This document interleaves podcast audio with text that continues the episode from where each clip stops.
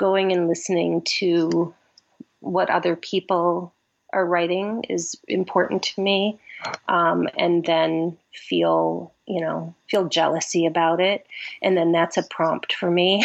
Like, um, always to to hear something to hear somebody else read and then i'm like oh man i'm going to go home and and write.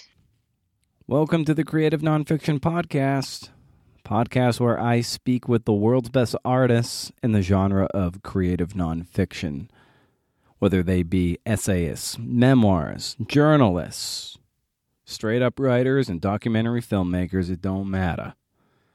And this week, for episode 55, speak with Nikki Schulak, a writer based out of Portland, Oregon.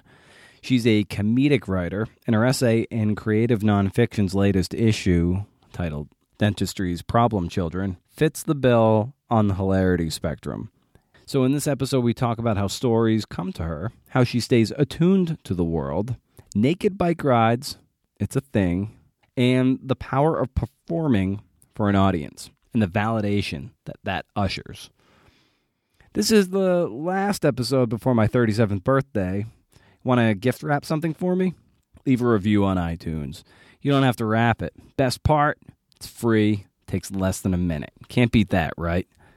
let's get on with the show. But first, a word from our sponsor. This riff.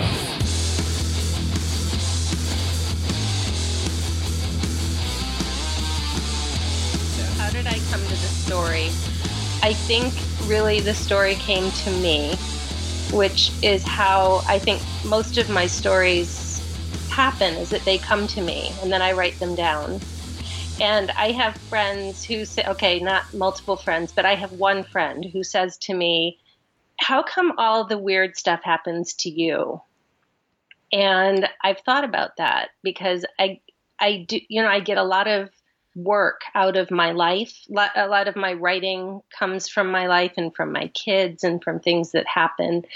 And is it that weirder things happen to me, or is it just that I pay attention. I look for things, funny things that happen in my life, and then I write them down. So I think I think that that essay started. It it's all um, it's all true.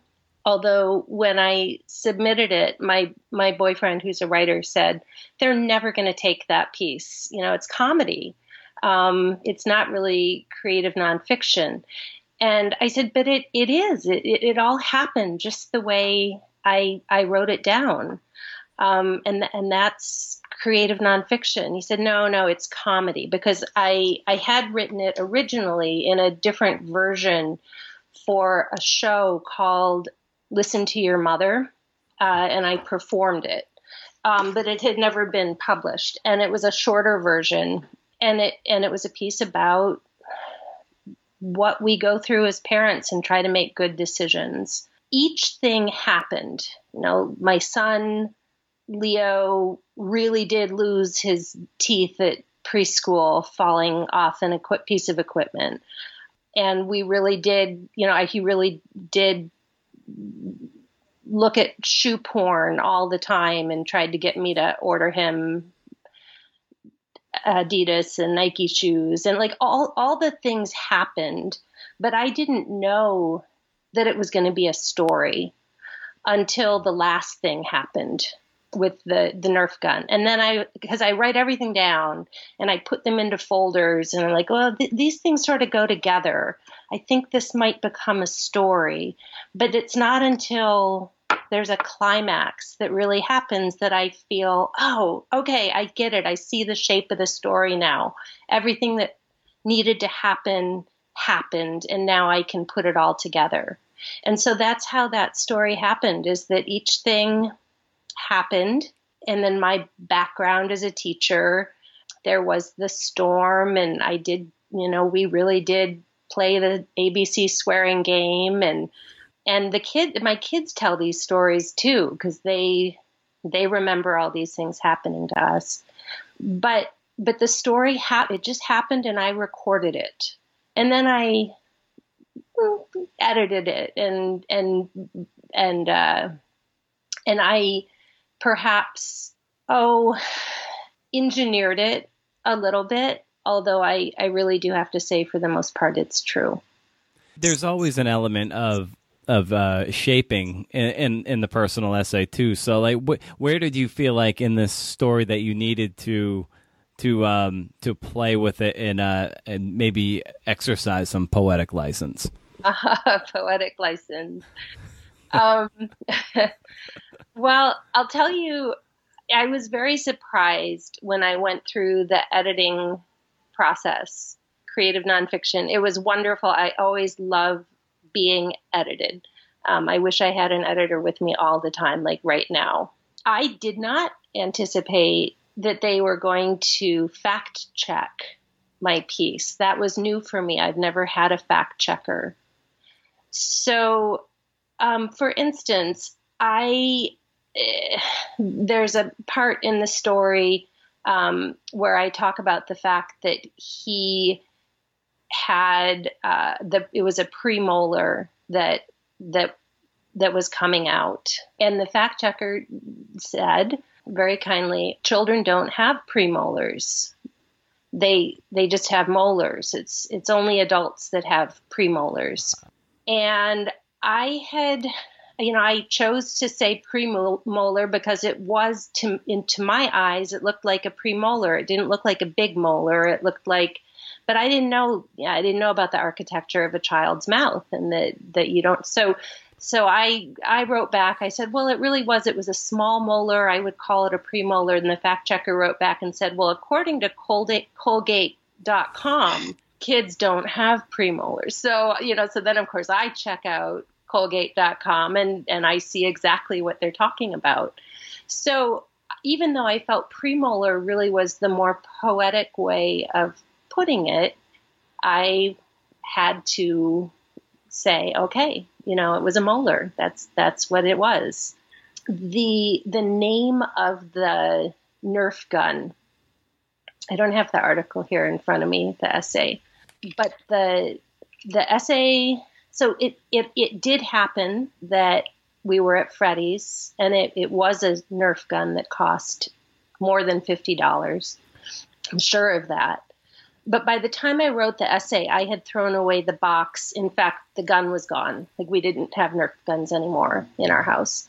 So I couldn't check the actual brand or the actual name of the Nerf gun and I had I and I remember when I wrote the essay, um, I was so entertained by the names of Nerf guns because they're pretty amazing.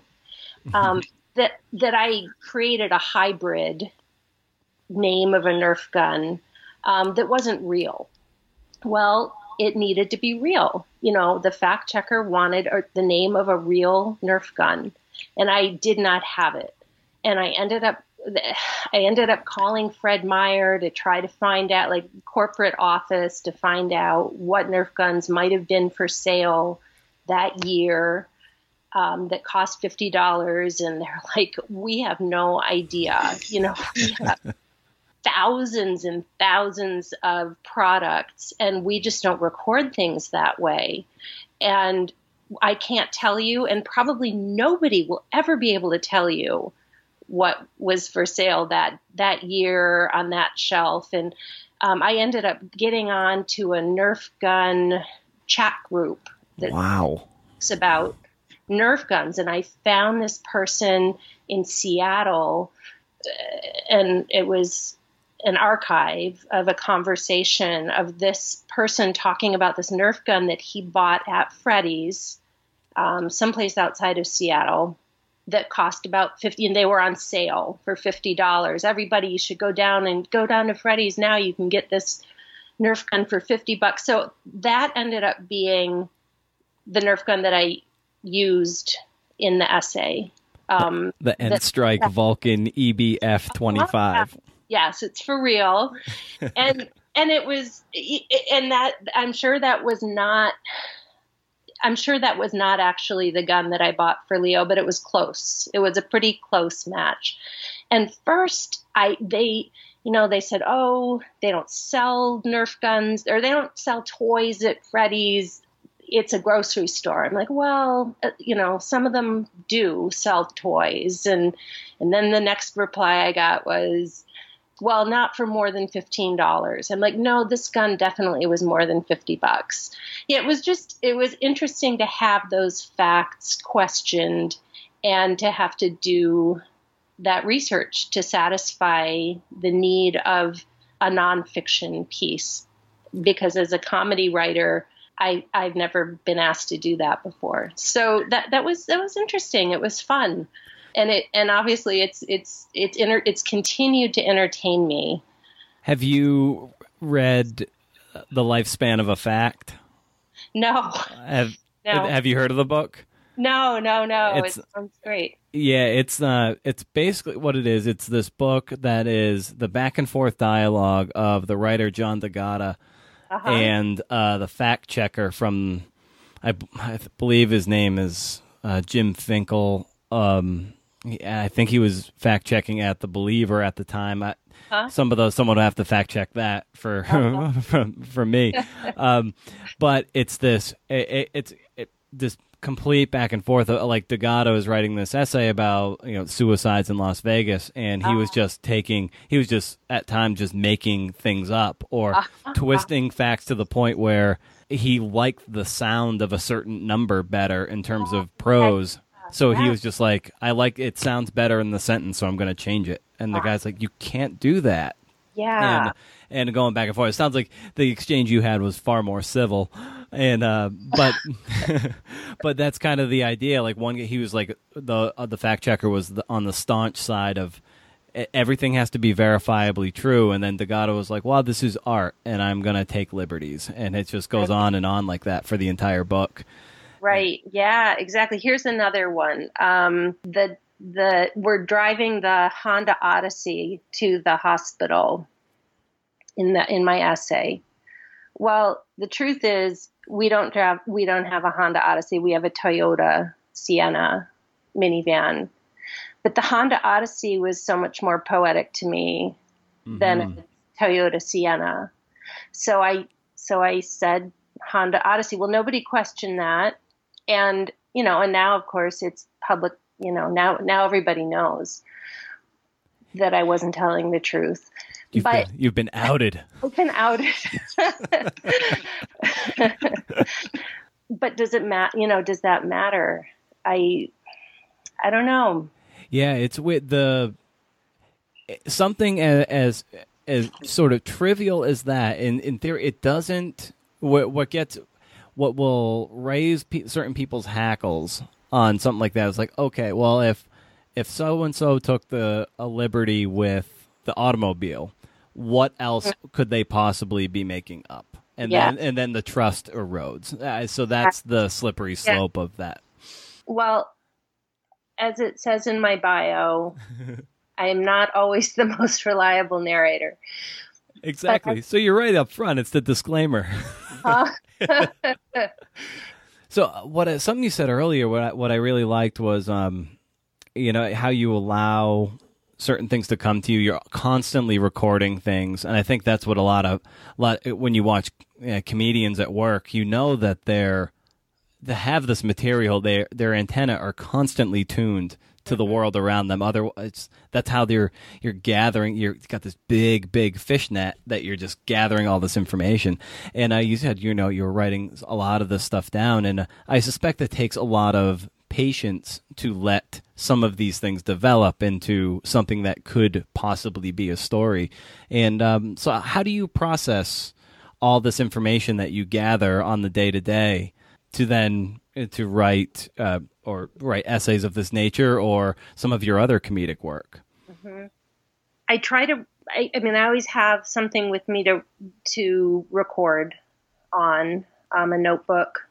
And when my kids were younger, and and I drove them around, and they were in the back seat, it, there there was so it was so rich. It just never stopped. The material never stopped coming. So I I recorded things throughout the day, and then at night I would put it into a file in the computer. I'd type it in, and I and I did that for years.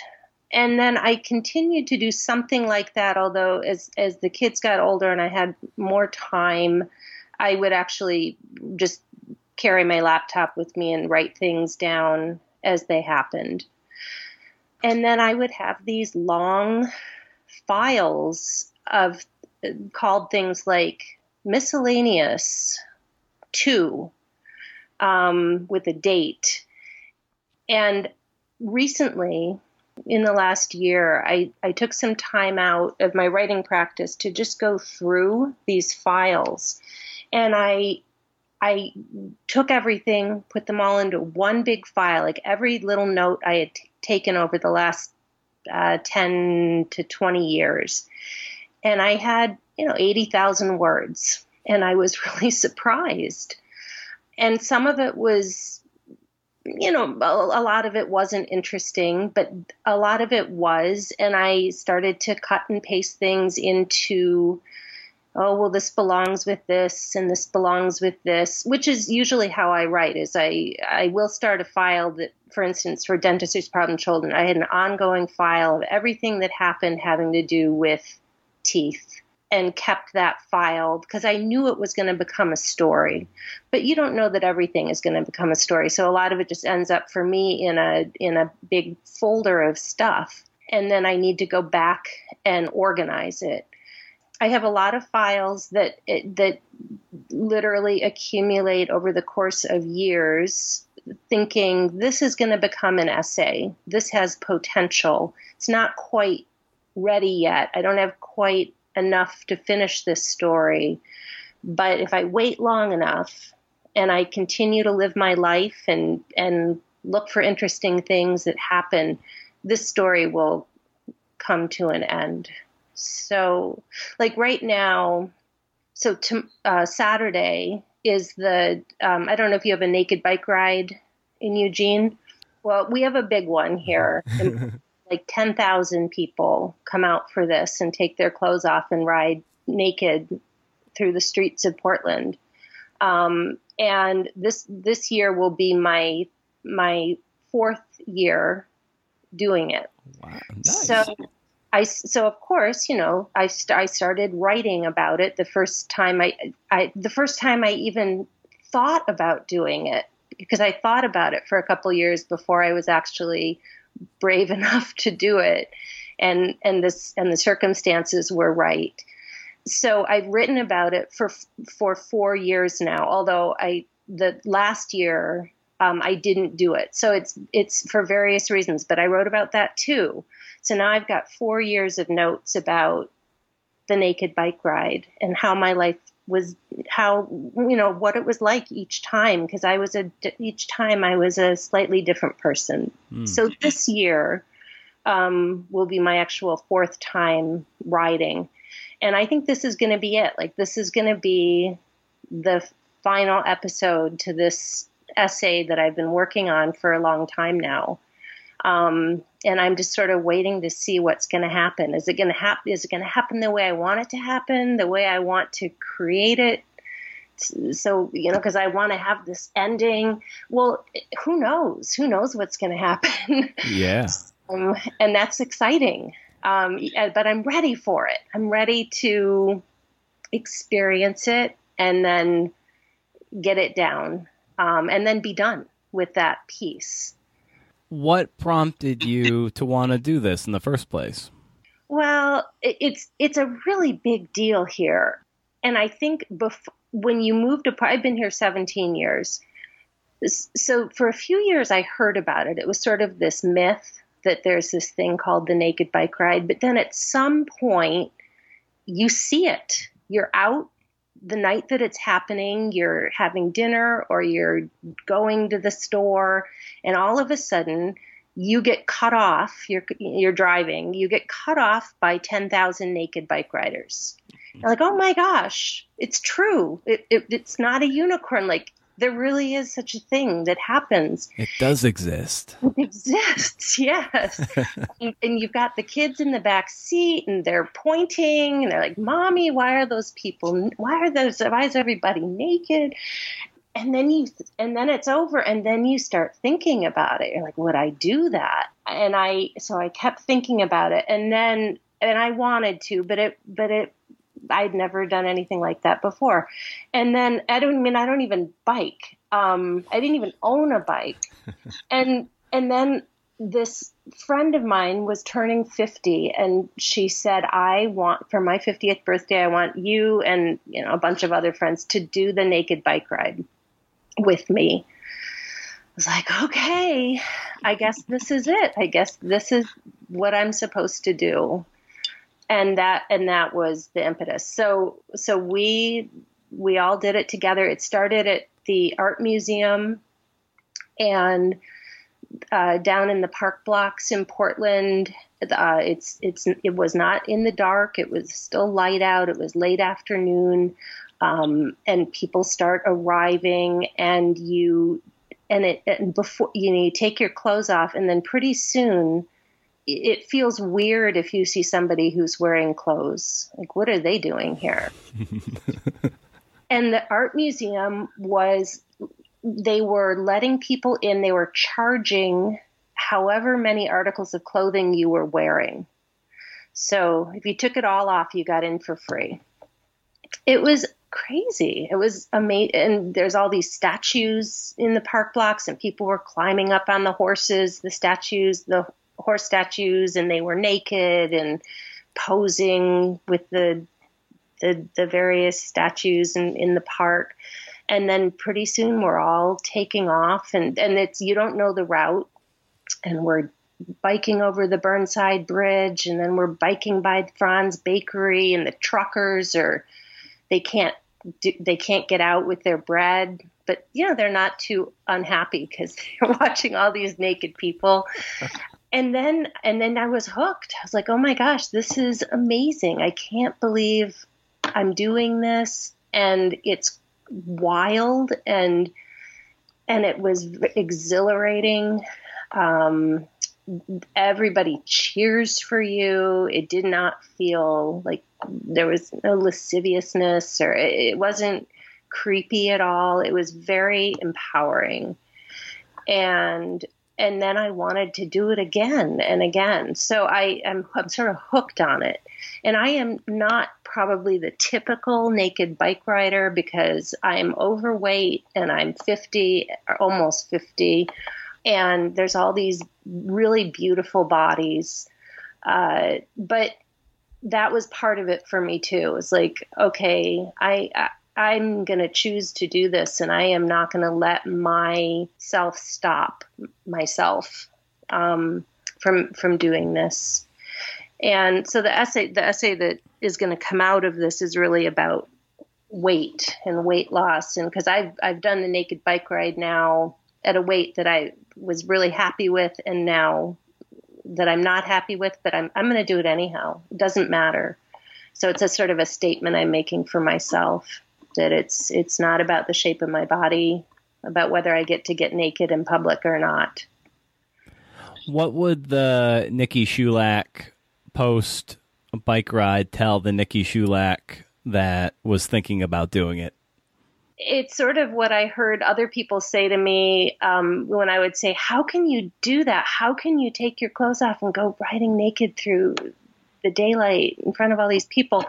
Um, and people would say to me, "Oh, it's super fun. It's there's so much camaraderie and freedom." And I didn't believe them. It's like, no, it's really all about how you feel naked. But you let go of that pretty quickly. And also, I, you know, I can remember saying, "Yeah, but isn't it uncomfortable?" Um, to be on a bike without any pants on. And and they'd say no not really. And i and that's what i would say. It's like no it's really okay. It's not it's not uncomfortable. Although the first year i did it i my friend and i had to rent bikes because we didn't own them. Now, now i do. Now i have a bike. Because of the naked bike ride i i now have a bike.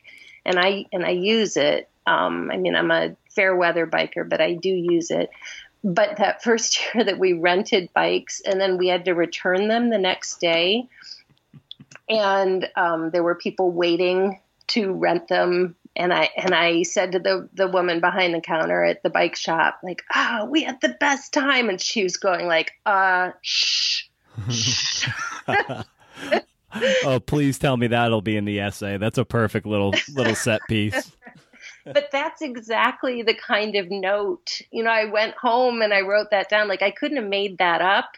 I could, I mean, I'm sure somebody could have made it up, but I wouldn't have. But that it happened. And then I was like, oh, yeah, of course, I shouldn't say what we were just using the bikes for. So that goes into the note, the, the, the file about naked bike ride.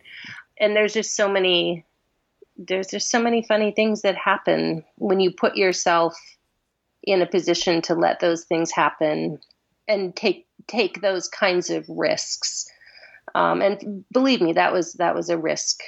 That was risky for me to do. Yeah, well, the the symbolism embedded in just derobing and doing that is is so poignant that you're just really opening yourself up in this really raw and exposing way, and uh, and you come out the other end like completely changed. Yeah, yeah, you do.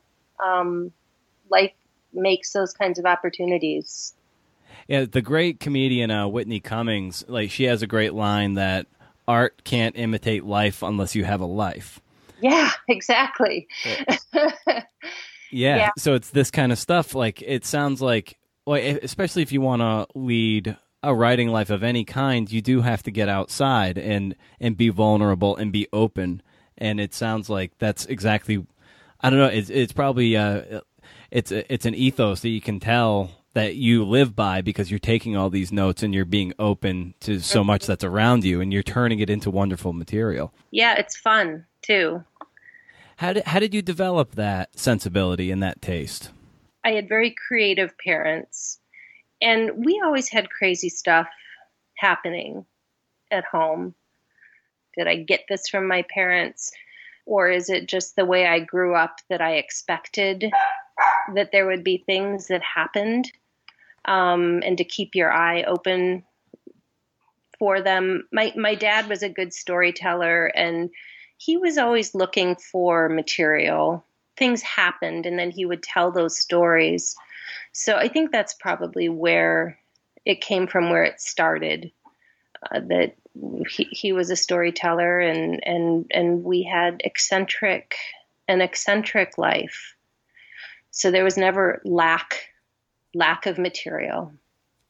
And we kept a sense of humor about it, I think, which is a really important part of it because otherwise it could just be tragedy. so you said you you know you led an eccentric life and upbringing. Um, what is uh, define what that what that uh, is? So like so we can see that eccentricity. So I grew up on a farm in outside of Detroit it's not rural anymore.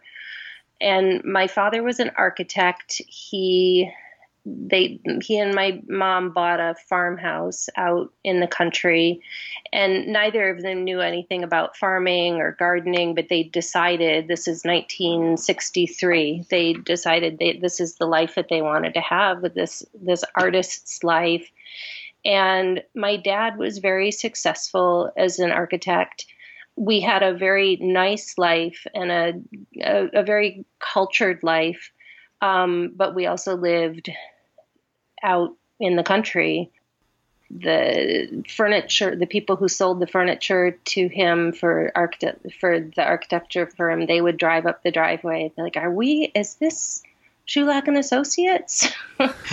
I would come running up in my bathing suit with my goat behind me from the swimming pool. Yeah, that's my dad's office. I can help you. and it was just never. And then the goat would would jump up on their the hood of their car and make trouble. You know, it, it was just I I brought a pig home at one point, and the pig lived in the house. There, there were just all kinds of interesting things happening. And then other artists who would come and skinny dip or uh, my dad's business associate was uh, he was Greek and he was always making all kinds of wonderful Greek food and he'd eye my goat and say, "Don't even think about think about touching my goat." so, what was funny to you growing up, and how did you develop your comedic sensibility? So in high school, I did something called forensics, which is not a medical thing. It's like a competitive speaking um, organization, and it was very big in Michigan. So I was a, and there were different categories that you could enter, and I was in the humorous category. So I, so I, I loved humor, you know, then. And if I look earlier, like I loved Shel Silverstein as a kid. I I totally got that, and I loved Garrison Keillor as a kid. Like that that was really rich, wonderful storytelling for me. But it was I don't know, like in maybe in seventh grade, I started keeping a journal and um, about things that happened, and I I feel like that's when I started to sort of to write things down. For instance, my dad they said we had peacocks. Well, my dad um, decided he wanted to have peacocks. So this is before the internet. So how do you find some place where you can buy a peacock? Uh, you know, you look in the phone book. So he looked in the phone book and found this place called Peacock's Poultry, I think it was called. And he tore off he he would always tear out the the page from the yellow pages and he'd get in the car and go and find it. So he gets to Peacock's Poultry and says to the farmer, "I'd like to buy a peacock." Well, the the the farmer says, "Well, we don't sell peacocks.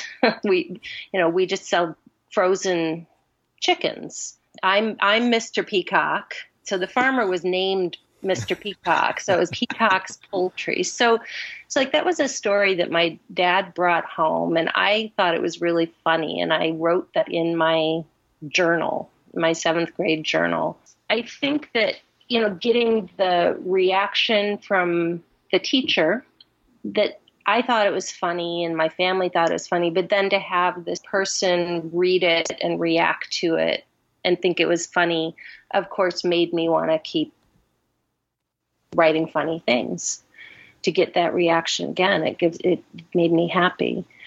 And then I learned more about comedy when I started doing that in high school, doing the re- the comedic readings because I read lots of funny funny things. Um, and then started. I was in an improv group, and I I don't know. I just I think humor was was really important to, you know, I'm not talking about the tragic stuff, um, but I think that's the flip side is that when you have tragic things happen, of which there were things, tragic things that happened, you can either go that way and be miserable, or you can you must be Irish. I'm Jewish. You know, I think it's a Jewish thing to um, making comedy out of tragedy. Um, I mean, I don't think the Jews own that, but I think it's a part of it's it's definitely a part of the culture. We we had a lot of fun. We we there was lots of joy um, and lots of laughter always, despite the fact that there were there were tragic things going on. You know, death and cancer and different kinds of mental diseases. You know, there, mm. there there was bad stuff. Yeah. Did your did your parents get get sick at a fairly young age? They did. Yeah, they did. Well, they they lost a son. They they had a son who died who was killed by a car in front of our farm hmm. when he was 13. And that was, um, you know, pretty much as as a parent, I get that now. I mean, I thought I got it before, but now that I have my own teenagers, um, I get that it's a tragedy that you never recover from. So they never recovered from it. And you know, they they kept going and we I was born after that and um, I was sort of the the child who came after the tragedy. Um, and sometimes I think I felt like I had some kind of responsibility to be the one who brought joy after the tragedy. Um, I mean, not in a conscious way, but I now looking back as an adult, like I, I had arrived in this family that this tragic thing had happened to, but I wasn't there, and it was my job to make it better, um, to bring back happiness to the family. Um, and again, like that wasn't something that I thought about as a kid, but it's something I look back on now. So they, so my parents suffered a lot because of that, and then, um, and then my mom got breast cancer when she was my age, just 49, so I was 12. Mm. Um, she survived a, a, long time, but um, but it but eventually it did. She she did die from breast cancer, um, and then my dad died just shortly after, about six weeks after she died. He died. Oh, um, sorry to hear that. Yeah, I mean that was 20 years ago but and but I you know that's irrelevant. It's a, it's it's something I it's relevant as a writer because you know what writer at my age gets to have your parents be dead. Like you know I don't have to worry about what they think. like I have a lot of freedom to write about them and about my childhood without worrying about what they're going to think about it. Um, and I feel like that's really opened me up to be able to feel a freedom to write about my past. Yeah, there's because there's there's no fear of offending or Uh, or libeling a- a- anyone. You do have a, a, an infinitely long leash to of create infinitely long creative leash to just turn your turn yourself loose. Yeah, although although I don't know, my husband would say the same thing. um, although he'll say, you know, you're going to write what you're going to write. But I do I do know writers who they've got lots of material and they're like, if my mom would just die, I could publish this. so, with with regards to your writing and wanting to become a writer, uh, do you remember a particular moment that you're like, oh, this is something I, I want to do as a vocation? Well, I, writing is not my vocation. Uh, teaching is my vocation mm-hmm. in terms of how you know how I make money. I'm a teacher.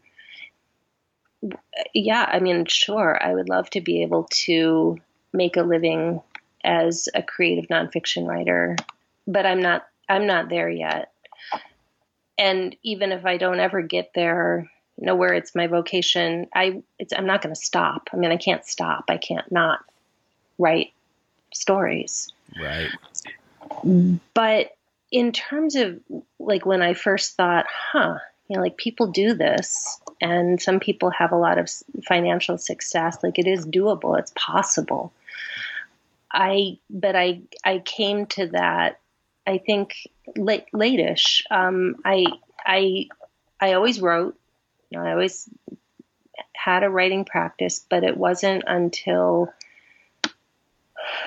it wasn't until I had kids um, at age thirty that I started to finish things, to not just journal and and and come up with ideas, but actually finish pieces. One of the the pieces that I finished. Um, it wasn't when I was 30, it was about 10 years later, but it was something that came out of 10 years of taking notes.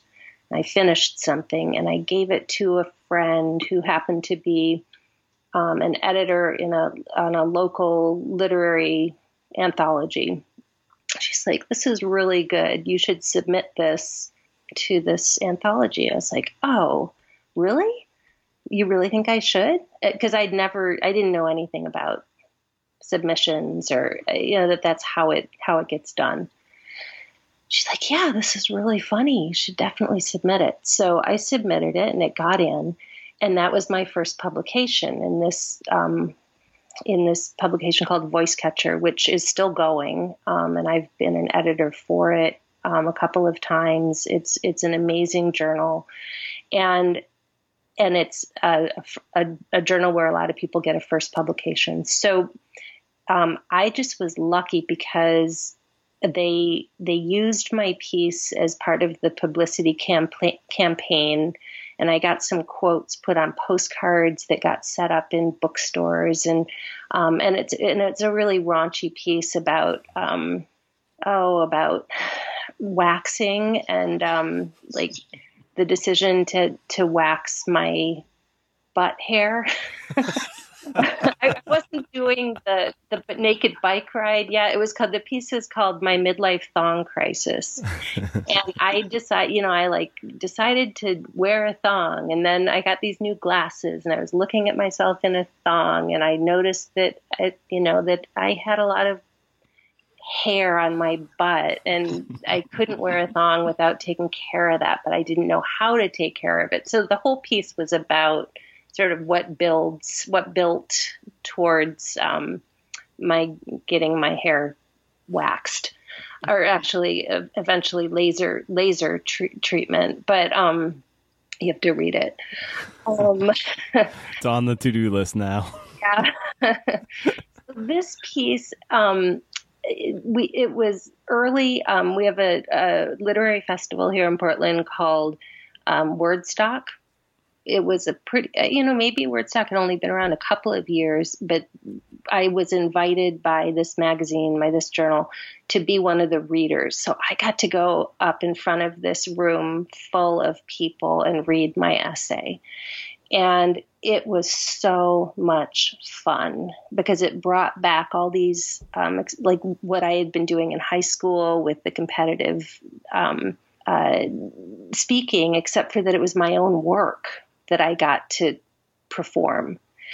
With that piece, I then went and performed with this group of female comedians in Portland, like people who are way, way ahead of me. Um, and I learned a lot from them. Um, and then, and then I was like, huh, this is really fun. And it wasn't about become, writing becoming a vocation. It was just sort of like, how can I get more of this, this fun in my life where mm-hmm. I get mm-hmm. to write something that's my own work and then perform it in front of a group of people and they laugh and they and then they come up to me afterwards and want to talk about it like it was addictive um, that cycle was addictive so it's not so much the writing it was the um, the performance piece part that I loved, but in order to get to the performance, I had to do the work of writing. So it became this wonderful cycle. So you you said that you've you know for for years and years, uh, whether it was you know journaling or, or something else, you had a, a pretty good writing practice.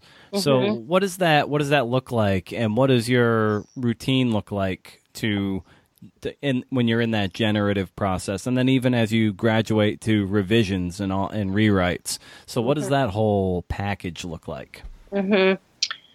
So, I live with a writer, and I call him the real writer because um, he he gets up at five in the morning and lights a candle and um, like really every day does this and sits his butt down in the chair and works for a few hours.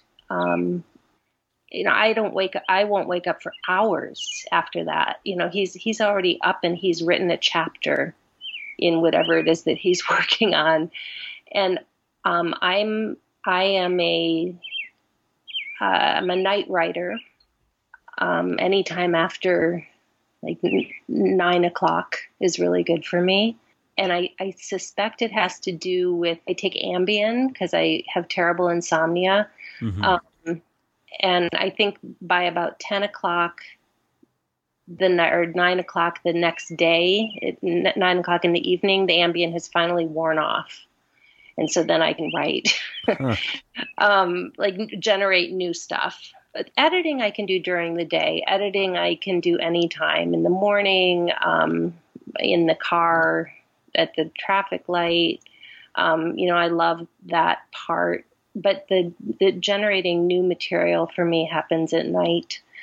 And sometimes I you know, if I if I can see that I've got all the components of an essay that are they're all there, but now I have to do the organizing. I have to figure out the order. I have to figure out what stays, what doesn't.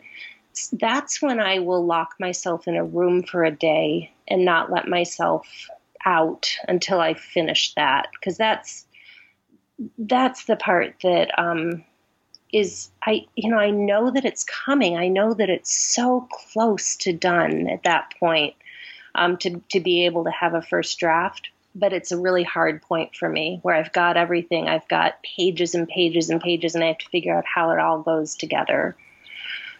What's your favorite part or the part of the process that just most appeals to you? It's the revi- yeah, I prefer the revision part. Um, well, I guess there's two parts I like. I like the living part, like the doing part, the the ex- having the experience part that generates the material and writing that down. And then I like the part when all those experiences are written down in a pretty good way and they're ready to be refined. But it's that part in the middle where you've got all this stuff and it's a mess and it's like torture trying to figure out how to put it all together. But I know there's going to be a reward, so it's worth doing. But it, that's the part that is hard and can take a long time for me. And Jessica Abel, who was um, on the podcast, uh, the episode last week, uh, 53, uh, she wrote this great book called uh, Growing Gills, which is about mm-hmm. creative focus. And um, she also wrote a great. She's a cartoonist, and she wrote a great um, sort of black and white graphic book about the called Out on the Wire about the uh, masters of narrative radio storytelling, mm-hmm. and a lot of them, uh, while not using.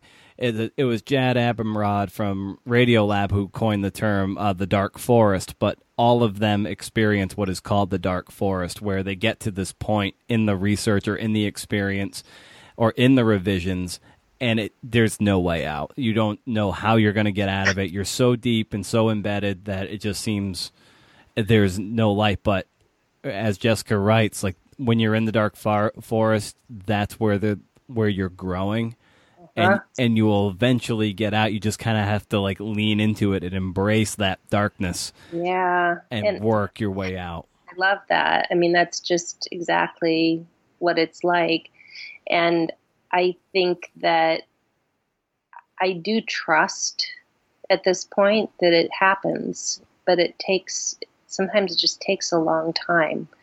And sometimes you have to put it away. For me, I have to put it away because it gets so dark. yeah, yeah. So, and I was, uh, you know, in speaking with uh, essayist uh, Mary Heather Noble, like her essay that from a couple episodes, a couple episodes, a couple issues of creative nonfiction ago. It was uh, the eulogy of an owl or eulogy for an owl, and it was an essay that she put in a drawer for a long time. It just it wasn't right yet, yeah. and and then sometimes it just it has to sit and gestate, yeah. and you know there's value in the drawer and uh, it's it takes you were alluding to it earlier with this you know, with patience yeah. and um there's a lot of value to that and uh like how how have you been able to cultivate that patience and to say like this piece is i know it's i know there's something good but it needs to be put into it's a seed that needs to go in the ground for a little while. When i first started writing i thought that i had to start and then finish something once I built up enough material, I knew that I could put away something and take out something else and work on that.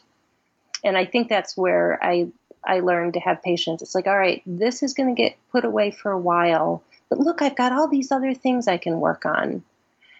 And they all live together in the closet and you know, who's going to get to come out of the closet today and get worked on? and sometimes it's comforting to to read the things that are further along remind myself that it will you know i will be able to get this piece that is hard to parse right now to a, to another place Because um, look, you did it over here. And look at this one. This one's even further along. It's not done yet, but um, so I think it's it, for me. It was getting to a point where I have enough files of stuff to work on, enough essays that are that, that have titles and need work that that I can feel like I can put something away um, because I've got other things to work on. When I was speaking with uh, Melissa Chadburn um, a few months ago, she's an essayist based out of um, Los Angeles, essay journalist and so forth, novelist too. Um, she said she had heard a quote from George Saunders that uh, when he like he's getting ready to write for the day, he on his table he might have like five or six short stories just all spread out on the table and, be, and he just walks up to it and he kind of claps his hands and says, "All right, which one of you wants to play today?"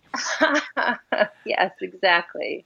but and but there on the one hand too, it, it's kind of like a shiny new object syndrome at the same time. It's like you know, like at, maybe at what point can do you decide? All right, I can't be distracted with all the other projects, and I I do have to just finish. I do need to see this one through the finish line. Like how how do you gauge that on that spectrum of all these things to work on, and then eventually, all right, this is the one that has to sprint ahead and and and mm-hmm. finish.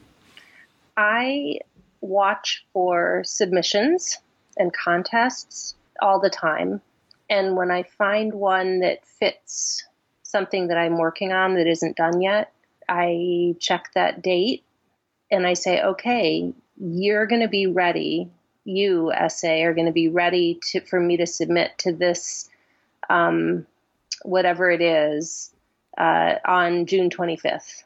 You know, I'm working on something right now that's it's this it's a it's a flash essay contest and I have a piece that I feel um, could work that you know that and so I've been working on that one a little more than the others thinking all right this one's going to come this one's going to rise and I'm going to work on this and and I love having a deadline like that and that's that's what gets me to finish something is is that kind of deadline for something that need, needs to be submitted what practices do you put in place for yourself to sharpen the saw and and become a better crafter of essay, crafter of words?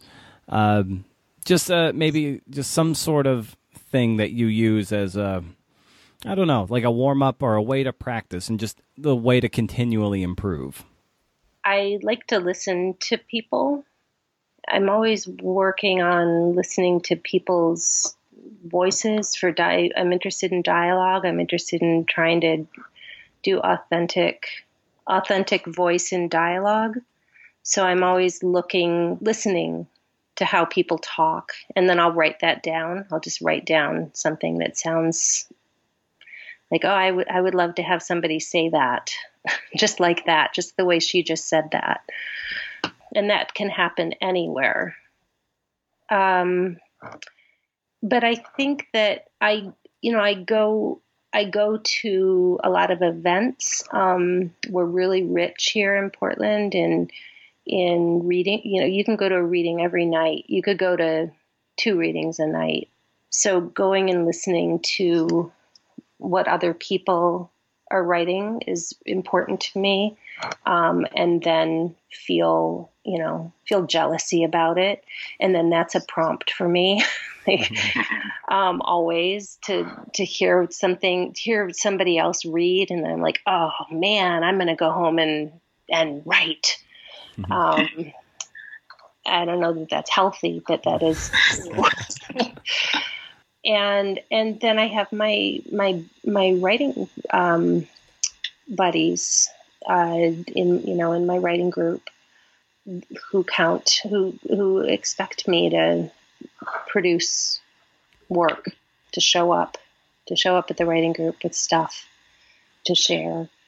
Um, and they, you know, they're great about calling calling me out or to point out the things that sound great and that I should keep going here.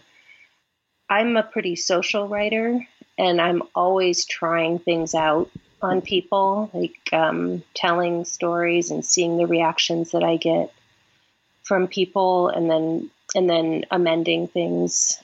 You know, oh, people laugh when I say this, or you know, it may not be totally a conscious thing, but um, but I feel like my writing often is very so. It's a very social process because I want to get people's reactions.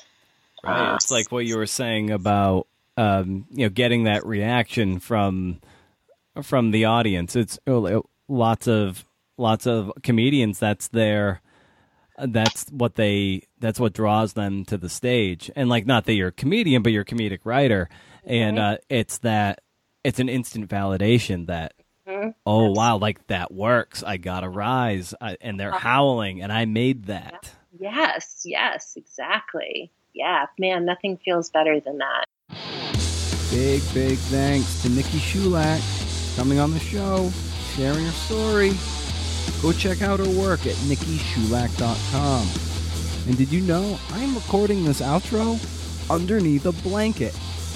It's like a sound booth only worse. Hey, this program is produced, edited, and conducted by me, Brendan O'Meara. One last question for Nikki. How much would it cost to get my own wife to subscribe to the podcast? More than $50. I'm sure of that. I'll see you right here next week for another episode of the Creative Nonfiction Podcast. Thanks for listening. Goodbye.